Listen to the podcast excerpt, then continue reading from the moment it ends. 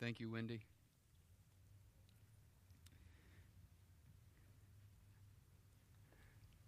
This morning, we enter our last sermon through this series, Journey of Faith, as we've been looking at several Old Testament characters and figures. Uh, God has been challenging us, and uh, it, certainly challenging me as we've looked at several of these characters and figures throughout the Old Testament. This morning, we look at the life of, of a king, a king named Josiah. So, this morning, we see a journey of faith from King Josiah. And what we see King Josiah doing is leading in reformation. So, the text this morning is in Second Chronicles chapter 34, beginning in verse 1. If you have your Bible, you can turn there. If you need a Bible, there should be one in one of the chair backs right in front of you, and you can find Second Chronicles 34 on page 385 in the chairback Bible.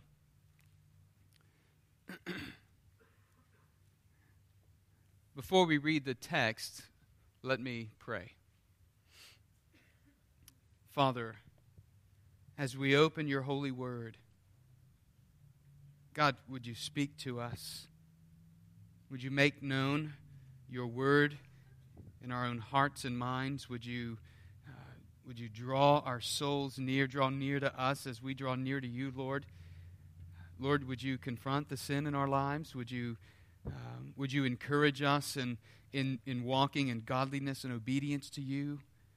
And Father, I pray this morning that as we listen and as we, uh, as we engage in your word, that you would open our hearts and minds and eyes to your truth. And now, Lord, I pray that the words of my mouth and the meditations of my heart would be pleasing in your sight, O Lord, my rock and my redeemer. For it's in Christ's name we pray. Amen. Raise your hand if you've ever tried to run up an escalator that's moving downward. Okay? For the rest of you who didn't raise your hand, raise your hand if you've ever thought about running up an escalator that's moving downward, right? Uh, if you, if you start to run up an escalator that's moving downward, you realize quickly that it's harder than it looks. It's harder than it looks to actually reach the top, and you quickly find out that progress, any progress that you make, is really slow progress, right? Now, you can make it up to the top, but it takes a little bit of time and quite a bit of effort. This must have been what King Josiah felt during the beginning of his kingship over Judah. King Josiah's leadership and message introduced radical reforms to the southern kingdom of Judah. But for all the reforms that King Josiah instituted, Judah would quickly fall after King Josiah's death. In fact, Second Chronicles 36, 15, and 16 says this about Judah after King Josiah's death, the Lord, the God of their fathers, sent persistently to them by his messengers because he had compassion on his people and on his dwelling place. But they kept mocking the messengers of God, despising his words and scoffing at his prophets until the wrath of the Lord rose up against his people, until there was no remedy. Spoiler alert here, right?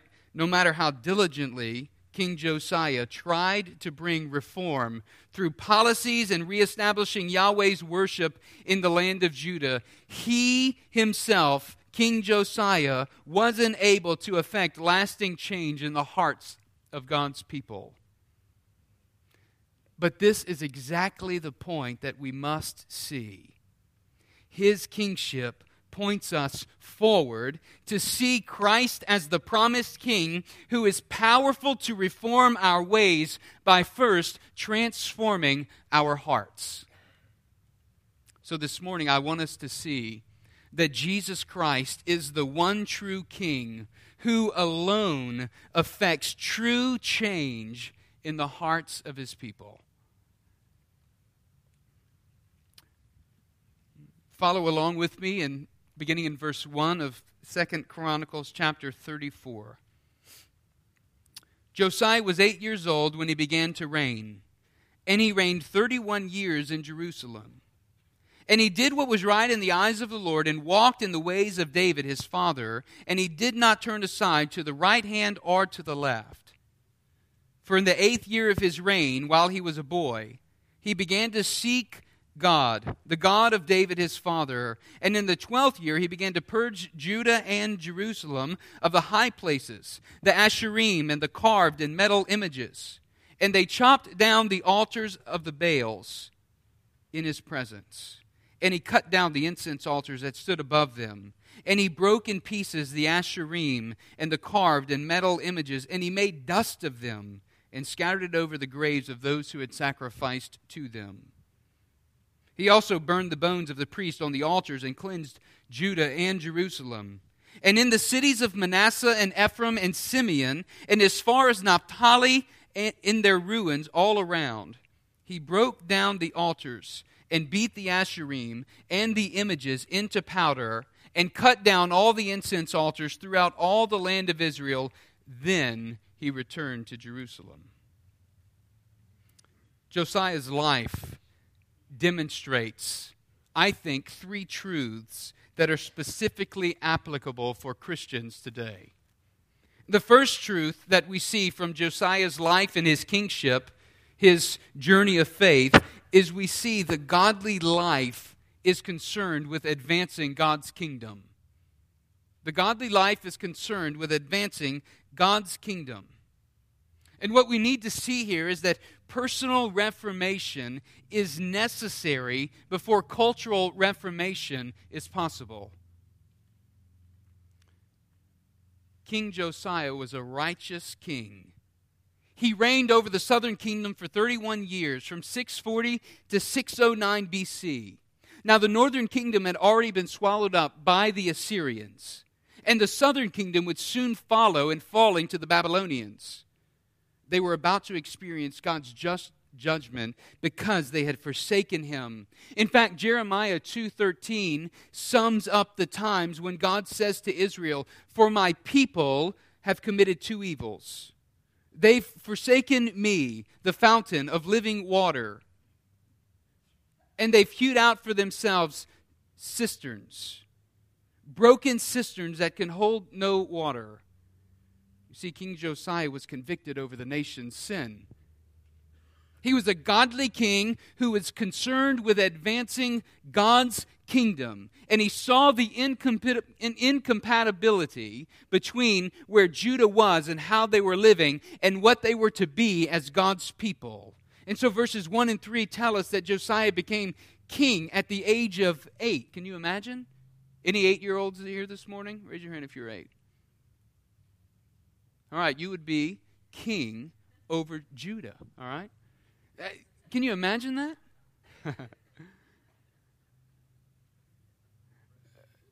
so at age eight, he becomes king. And then over the next eight years, he would grow in his knowledge of God. And by age 16, he began to seek the God of David. That is Yahweh, the covenant God. Verse 2 tells us that he did what was right in the eyes of the Lord, and he didn't turn from the right hand or to the left. In other words, he was a righteous man. In other words, he was righteous before the Lord. You see, Judah needed a reformation of the heart that penetrated deeper than the facade of worship practices and penetrated deeper than the facade of, of, of political redesign. But ultimately, this was a reformation that King Josiah couldn't effect because the reality is personal reformation is necessary before cultural reformation is possible. Parents, you've probably experienced this at least on a micro scale. When your children act out toward one another, they do something that's hateful or hurtful, and then you discipline them, right? And that's the easy part. Disciplining them is the easy part. The hard part is turning their hearts from hatred and evil intent to sorrow and repentance. Do you know that you can't command a sorrowful, repentant apology? Tell your brother you're sorry. I'm sorry. Right? Give him a hug. Right? You can't command and you can't demand a heartfelt apology or heartfelt repentance. You see, what's needed for the children, for our children, your, for all children in the midst of that circumstance, what's needed is a reformation of their hearts. And so instead, we, we appeal to our children from Scripture, right? We aim for the heart by confronting sin and, and, and confronting that sin, particularly that they're wrestling with, be it anger or jealousy or hatred and so on. And what happens is this gives us a bridge to the gospel in their lives in seeking to correct and, and to shepherd and, and draw their hearts unto God. And just as we see this demonstrated in the, in the lives of children, so it rings true in our lives as well. The godly life is concerned with advancing God's kingdom because our hearts and our minds are changed by the indwelling presence of God. The godly life isn't about being a good person or doing good things. Listen, it's about being God's person and about doing God's things. Growing God's people and engaging in God's work is the mission of the church. And we advance God's kingdom through discipleship, through evangelizing. And listen, this occurs expressly through the work of Jesus Christ. This is why Jesus tells Nicodemus in John chapter 3 a man must be born again if he's to enter the kingdom of heaven. Or this is why Paul says in 2 Corinthians chapter 5 verse 17, right a familiar verse, therefore we are being we, we are new creation. The old is gone, all things have been made new. And this is what happens when a person believes upon Jesus Christ. We are made a new creation. So, how are the godly to be about advancing God's kingdom? Jesus Christ has shown us the way to God. Colossians chapter 1, uh, Colossians chapter 3, verses 1 through 3, in fact, tells us how the believer is to live out this mission of reformation in the world. In other words, he's saying, I'm to set my mind upon the things above because my life is hidden with Christ in God. And in Colossians 3, verse 5 and verse 10, he tells us that this is a continual work in the life of God's people. In other words, Paul's telling the church here's what you have to do in order to continually set your mind upon the things above. You must continually or perpetually put to death the earthly desires that is within you. What is earthly in you, he says sexual immorality, impurity, passion, evil desire, covetousness, which is idolatry. And then in verse 10, the counter of that is we are to put on the new self, perpetually, continually, putting on the new self, which is being, listen, renewed in knowledge after the image of its creator. You see, this process of transformation and reformation is happening in the life of the believer every day. It should be happening in the life of the believer as we're coming to God and surrendering our hearts to Him so that then He is working within us and turning our hearts toward Him. Now, the point that we'll see through King Josiah's kingship is that personal reformation is necessary before cultural reformation is possible. So, not only are the godly, King, King Josiah was godly, he was concerned with advancing God's kingdom, and this is certainly the case for the church. Not only are the godly concerned with advancing God's kingdom, I think, second truth, secondly, we see that the godly see the need for reformation and live out their convictions for the glory of God. Look at the second part of verse 3. In the twelfth year, he began to purge Judah and Jerusalem of the high places, the Asherim, and the carved and metal images right? He chopped down the altars of Baals in the present, uh, in his presence, and he cut down the incense altars. He he cut these things down. He beat them into dust, and he scattered the ashes. He broke down the altars. Verse seven says, and beat the asherim and the images into powder, and cut down the incense altars throughout the land of Israel. Then he returned to Judah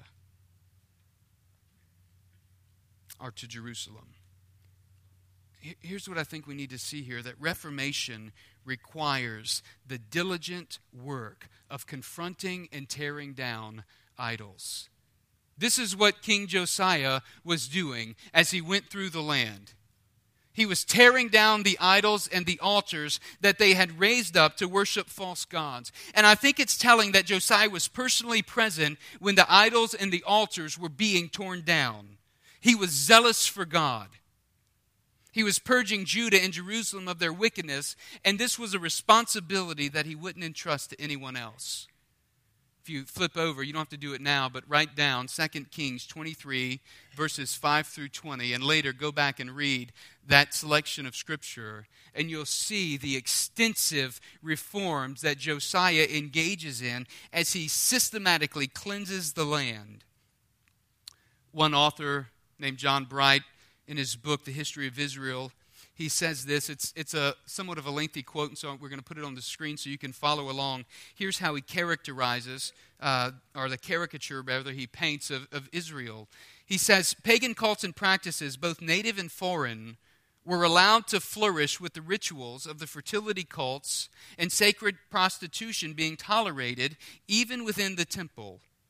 Divination and magic became the vogue in Jerusalem. The barbarous rite of human sacrifice again made its appearance to the god Molech. The nature of primitive Yahwism or Yahweh worship had been so widely forgotten and incompatible worship so long practiced that in many minds the essential distinction between Yahweh and the pagan gods had been forgotten. It was possible this is the clincher. It was possible for such people to practice these rites alongside the cult of Yahweh or the worship of Yahweh without awareness that they were even turning from the national faith in doing so. You know what strikes me about the pages of history as I read the story of Israel and Judah is you can see the, the incremental deterioration and desensitization of their society they were increasingly inching further and further away from God. The leadership of kings became increasingly wicked. They introduced God's people to foreign idols until ultimately their worship became syncretistic, meaning they meshed the worship of Yahweh with the worship of other gods. Over time, there was a slow erosion of their worldview and they lost sight of their distinctiveness as God's covenant people. And those things which should have abhorred God's people became the norm in their everyday lives. They had grown so desensitized to the immoral cultural activities and worship practices of foreign nations that they lost their distinctiveness in worshiping Yahweh altogether. So, this is why King Josiah had to act his faith and zeal for God stirred him so that he would live out his convictions for the glory of God. Now, the, the dots are easy to connect. I can't overstate the deterioration and desensitization of, of the church in our country. And this goes far beyond the corporate worship gatherings that we gather for on Sunday mornings. In fact, our corporate worship gatherings on Sunday mornings showcase what I think is the epidemic that's befallen the church in our culture. For a large majority, church in America has become like a buffet line for satisfying our preferences and, and delivering entertainment. Now, I don't think that's the case here at Crosspoint. But, but hear me out when, when I say this. The case in point is we no longer view sitting under the proclamation of God's word as absolutely necessary in our lives. We no longer view corporate worship gatherings bi-weekly or even weekly as necessary for enduring faith, right? Hebrews 10:25. We no longer view accountability to the church as authoritative and a determining factor in who we gather with and where we gather for worship. We no longer view spiritual direction from God's under shepherds of the church, elders or pastors, as necessary for shaping and directing our lives, much less if we do consult, give weight to their direction when making life changing decisions. To my point, as I list only a few examples, maybe even some here this morning might pull back and think, man, this is, this is odd. That's a little over the top. This goes against my liberty. I'm a free person. I live in a free country. I, I, can choose to gather with whom I want and where I want. I'm accountable to no one but God. I can make my own decisions. Thank you very much. To which I would say, that's exactly the point. This mindset is foreign to God's design for his people, the church. You see, the church is to be a people who live in a cult. The, the church is to be a people who live and serve God and, and, and, and walk in unity and in community.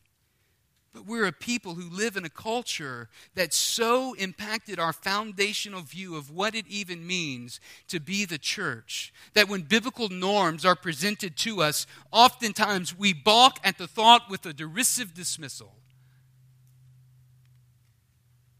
But the issue isn't just about our misconceptions regarding the church. No, you see, our great dilemma is church as an event has become simply one more activity on our calendars.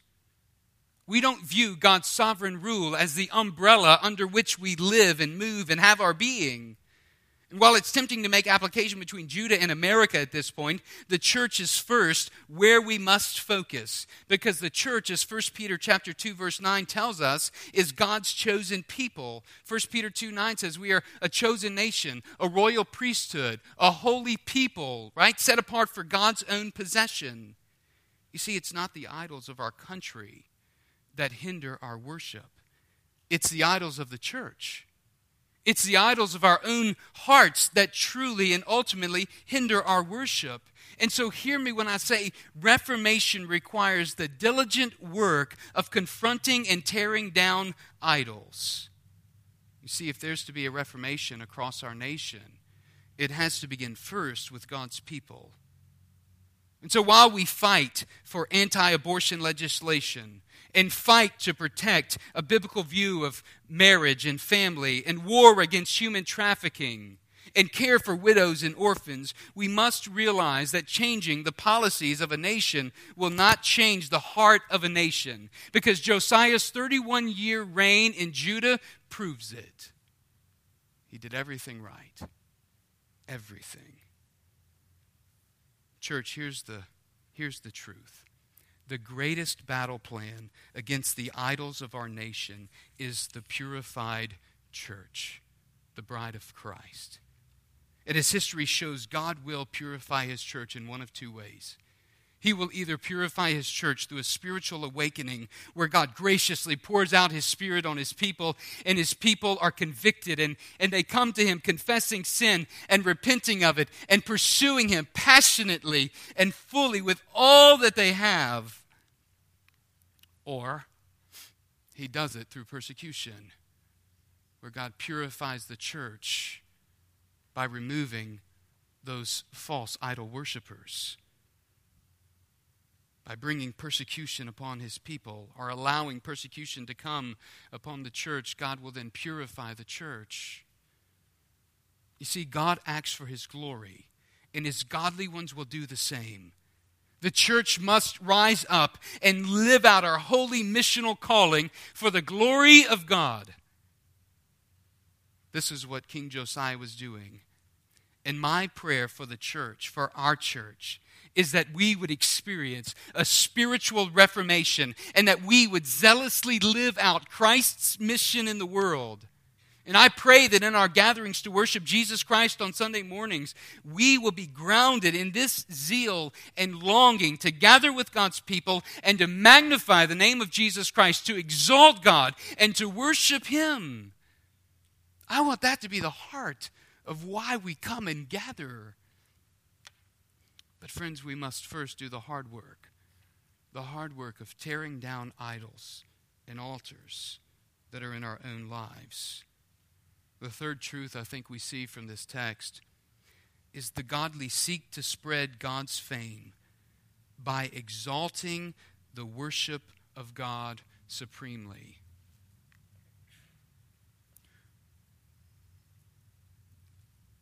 I know we didn't read this, but look at verse 8. Now, in the 18th year of his reign, when he had cleansed the land and the house, he sent Shaphan, the son of Azaliah, and Maaseiah, the governor of the city, to Joah, the son of Joahaz, the recorder, to repair the house of the Lord his God. What's he doing? He's repairing the house of God. Listen, reformation occurs when we turn our affections to God. He didn't just tear down the idols in the land. No, look at what he did in verse 8. He rebuilt the house of God. You see, when we tear down an idol, we must turn those affections to God. And as he does that, as he begins to rebuild the temple in doing so, Hilkiah, the high priest, found the book of the law.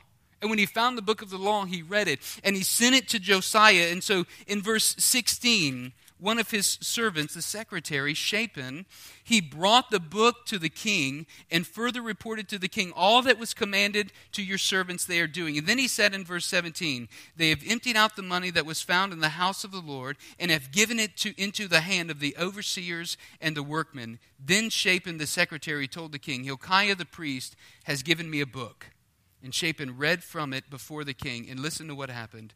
When the king heard the words of the law, he tore his clothes. He repented. He mourned that they had gotten so far away from God's worship, that they had lost sight of who God was and how they were to orchestrate and live their lives. And so in verse 21, he sends the high priest to Huldah, who was a prophetess, and she prophesied that Israel was doomed to fall, but not until after Josiah died in peace. Verses 23 and 24 tell us this. And she said to them, Thus says the Lord, the God of Israel, tell the man who sent you to me, Thus says the Lord, Behold, I will bring disaster upon this place and upon its inhabitants, all the curses that are written in the book that was read before the king of Judah, because they have forsaken me and they've made offerings to other gods. Let's skip down to verse 29. Here was Josiah's response. Second Chronicles 34 29. Then the king sent and gathered together all the elders of Judah and Jerusalem and the king went up to the house of the Lord with all the men of Judah and the inhabitants of Jerusalem and the priests and the Levites, all the people, both great and small. And he read in their hearing all the words of the book of the covenant that had been found in the house of the Lord. And, king, and the king stood in his place and made a covenant before the Lord to walk after the Lord, to keep his commandments and his testimonies and his statutes with all his heart and all his soul, to perform the words of the covenant that were written in the book. This is the covenant that King Josiah made. And he called God's people to make the same covenant. And listen to how it turns out in verses 32 and 33.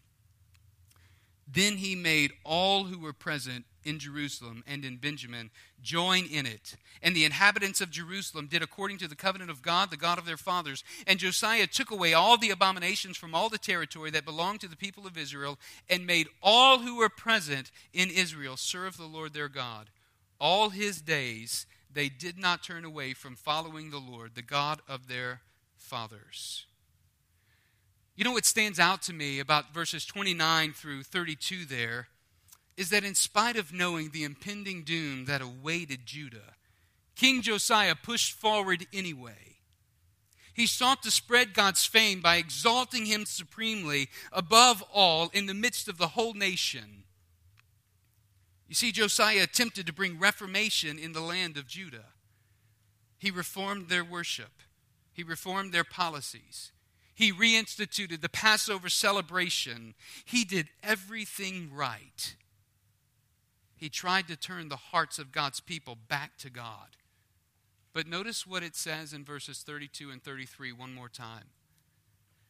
Then he made all who were present in Jerusalem and in Benjamin join in it. Verse 33 and made all who were present in Israel serve the Lord their God. All his days they did not turn away from following him. You see, he, he made them. The tragedy was, for all the reforms that he instituted, Josiah was unsuccessful in bringing about lasting transformation. Listen to what Jeremiah says after Josiah's death about the people of Israel and about the people of Judah. Jeremiah 3, verses 6 through 11. The Lord said to me in the days of King Josiah, Have you seen what she did, that faithless one Israel? How she went on every high hill under every green tree and there played the whore. And I thought, after she had done all this, she will return to me, but she did not return. And her treacherous sister Judah saw it. She saw that for all the adulteries of the faithless one Israel, I had sent her away with a decree of divorce. Yet her treacherous sister Judah did not fear, but she too went and played the whore. Because she took her whoredom lightly, she polluted the land, committing adultery with stone and tree.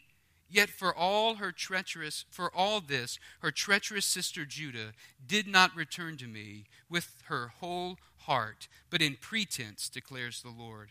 And the Lord said to me faithless Israel has shown herself more righteous than treacherous Judah. King Josiah's story points us forward to see our great need for Jesus Christ, the sovereign King, who alone grants lasting transformation in our lives. Only He can change our hearts. You see, Colossians chapter 1, verses 16 and 17 speaks of Jesus' kingly rule by saying, For by him all things were created in heaven and on earth, visible and invisible, whether thrones or dominions or rulers or authorities. All things were created through him and for him. And he is before all things, and in him all things hold together. But the New Testament doesn't just speak of Christ as the sovereign king who holds all things together.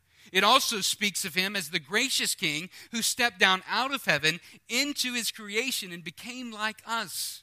Verse 19 of Colossians 1 says, For in him the fullness of God was pleased to dwell. Or another translation is, In him the fullness of deity dwelt in bodily form. And through him reconciled to himself all things, whether on earth or in heaven, making peace by the blood of his cross. And Colossians continues that though we were alienated from God, and hostile toward him, engaging in evil deeds, Christ reconciled us to God through his fleshly body by his death in order to present us holy and blameless before God. You see, it's this very work of Christ in our lives that transforms us, both initially and continually. There's an initial transformation that when a person repents of sin before God and surrenders their life to Christ, this is called conversion. And the Holy Spirit of God is, is granted to the believer, the new believer, as the seal of our inheritance for eternity. And then there's the continual reformation in our lives. And this continual reformation is, is where we're transformed increasingly to reflect more and more clearly the image of Christ to the world.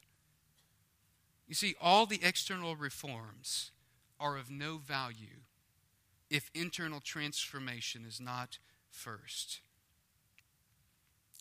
When I used to work at Outback, one of my favorite desserts, this was back when I was in college, one of my favorite desserts to eat was called the Chocolate Thunder from Down Under. Now, if you've been there, you've probably had it. If you haven't, you should try it out sometime. but what would happen sometimes is the servers would see one, they would intentionally leave one of these hot brownies with ice cream and chocolate on it. They would intentionally leave it on the counter so it'd begin to melt and it couldn't be brought out to the table. And so, guess what would have to happen? They'd have to make another one, and the servers would have to eat it. I never did that. Uh, I never left it on the counter, but I did eat it sometimes. Well, every now and then, they, the, the back, uh, the, the cooks in the back, the dessert uh, chefs, I can't remember what they're called, uh, they would, um, they would kind of play a trick. And, what's interesting is uh, if you take Crisco and you scoop it out in an ice cream scoop and put it on top of a brownie, it looks just like ice cream. All right? And so they would do that and send one through the window for the uh, for the the waiters or waitresses to eat, and as they'd start to eat it, they'd quickly realize that it wasn't the chocolate thunder from down under that they were used to. See, the, the point is, you can dress it up any way you want, but in the end, it's not what it looks like that counts, right? It's what it tastes like. It's what it's what's internal. It's on the inside. So all the external reforms are of no value, hear me, church, if if internal transformation is not first. The first step is conversion to Christ. And once we become followers of Christ, then God begins this process of working in our lives to reform us and to transform us into the image of Christ. Listen, church, our purpose, I, I, need to say this, our purpose is not to attract more people so that we can build a building. Our purpose, we can't lose sight of this, church. Our purpose is to spread the zeal for the worship of God so that more people gather here on Sundays to magnify and exalt the name of Jesus. And this will only happen as God does a work of reformation in our hearts and in our lives. And so the question is what area of your life does God desire to reform? What are the idols in your life that hinder you from worshiping God freely and enjoying His satisfying presence? You see, just as Josiah removed the idols from the land and rebuilt the temple, so we must remove the idols from our lives, from the church, and build the church. This is Christ's mission in the world. Question we need to ask is will we lay our idols down? Will we cut them down and beat them into dust like Josiah did? Is that our passionate zeal for following God? You see this this morning. Jesus Christ is the one true King who alone affects true change in the hearts of his people. I pray, I pray that God is doing this work of transformation in your life. If you don't know Jesus today, if you've not surrendered your life to him, the first step in doing that is repenting of your sin and confessing Christ as Lord calling out to Him, and He will save you. Surrender your life to Him, the King, the true King. Only He, only He can transform, bring about reformation in your heart and your life. Church, are there idols that we need to lay down? Is there something hindering us from worshiping God? I'm going to pray, and you respond this morning as the Lord leads you. I'll be down front if you need someone to pray with you or speak to you about what it means to trust Jesus as Lord and Savior. But you respond as the Lord leads you this morning. Let us pray. Our Father, you are gracious to us. We thank you for your word and how we can see the need for reformation even in our own hearts and lives, and how Josiah's story teaches us that we need reformation, but that we need an internal change before anything externally matters. And so I pray, Father, that you would teach us to turn our affections to you. I pray that you would grip our hearts and our minds, Lord, and that you would call us to surrender. And I pray, God, if there are anybody here this morning who is struggling to surrender their life to you, that you would give them strength and endurance. And Lord, that by your Spirit you would lead them and direct them. It's in Christ's name we pray. Amen. Would you stand?